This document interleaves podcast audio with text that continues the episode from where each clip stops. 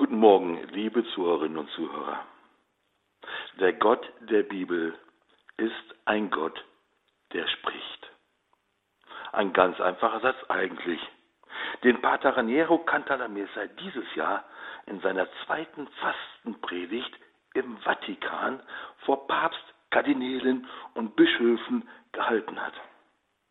Der Gott der Bibel ist ein Gott, der spricht.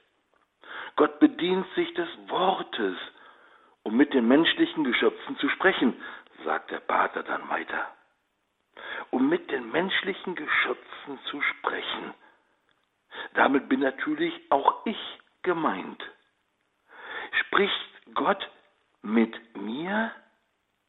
Ist er tatsächlich ein Gott, der spricht? Oder ist er doch eher jemand, der wohl einen Mund hat, aber eben doch nicht spricht. Jedenfalls nicht zu mir und nicht in mein Leben.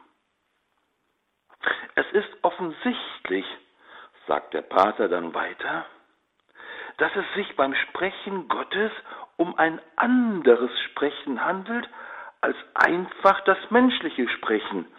Gott, sagt er, spricht zu den Ohren des Herzens.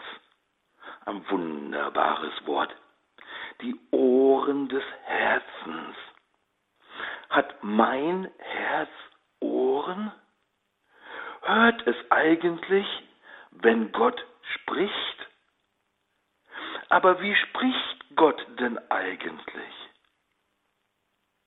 Gott spricht so, wie er schreibt, sagt Pater Cantadamessa in seiner Fastenpredigt. Na wunderbar. Gott spricht so, wie er schreibt. Aber wie genau schreibt Gott denn eigentlich? Und als Antwort auf diese Frage zitiert der Pater dann einen Vers aus dem Propheten Jeremia. Ich lege mein Gesetz in sie hinein und schreibe es auf ihr Herz. Gott möchte also auf mein Herz schreiben und zu meinem Herzen sprechen. Es geht nicht um irgendein Herz oder um das Herz an sich. Nein, es geht konkret um mein Herz. Gott möchte zu meinem Herzen sprechen und er möchte zu ihrem Herzen sprechen. Und dann lädt Pater Cantalamessa uns ein, die Sakramentalität des Wortes zu entdecken. Er sagt, Augustinus bezeichnet die Sakramente als sichtbares Wort. Umgekehrt, sagt dann der Pater, umgekehrt können wir das Wort als hörbares Sakrament bezeichnen das Wort Gottes als hörbares Sakrament. Wow! Was für ein Gedanke! Das Wort Gottes als hörbares Sakrament. Jedes Sakrament, erklärt der Pater dann, hat ein sichtbares Zeichen und eine unsichtbare Realität. So ist zum Beispiel in der Eucharistie das Brot das sichtbare Zeichen und der Leib Christi die unsichtbare Realität. Wie im sichtbaren Zeichen des Brotes der Leib Christi real präsent ist, so ist in den hörbaren und lesbaren Worten des Evangeliums die Wahrheit Christi real präsent sowie das Zeichen des Brotes wirklich zum Träger des real präsenten Leibes Christi wird, so wird das Zeichen des menschlichen Wortes in der Heiligen Schrift wirklich zum Träger der real präsenten Wahrheit Christi. Und dann geht es noch weiter. Der Pater schreibt dann, die sakramentale Natur des Wortes Gottes. Die sakramentale Natur des Wortes Gottes. Sie zeigt sich darin, dass dieses manchmal ganz offensichtlich jenseits des menschlichen Verstehens wirkt.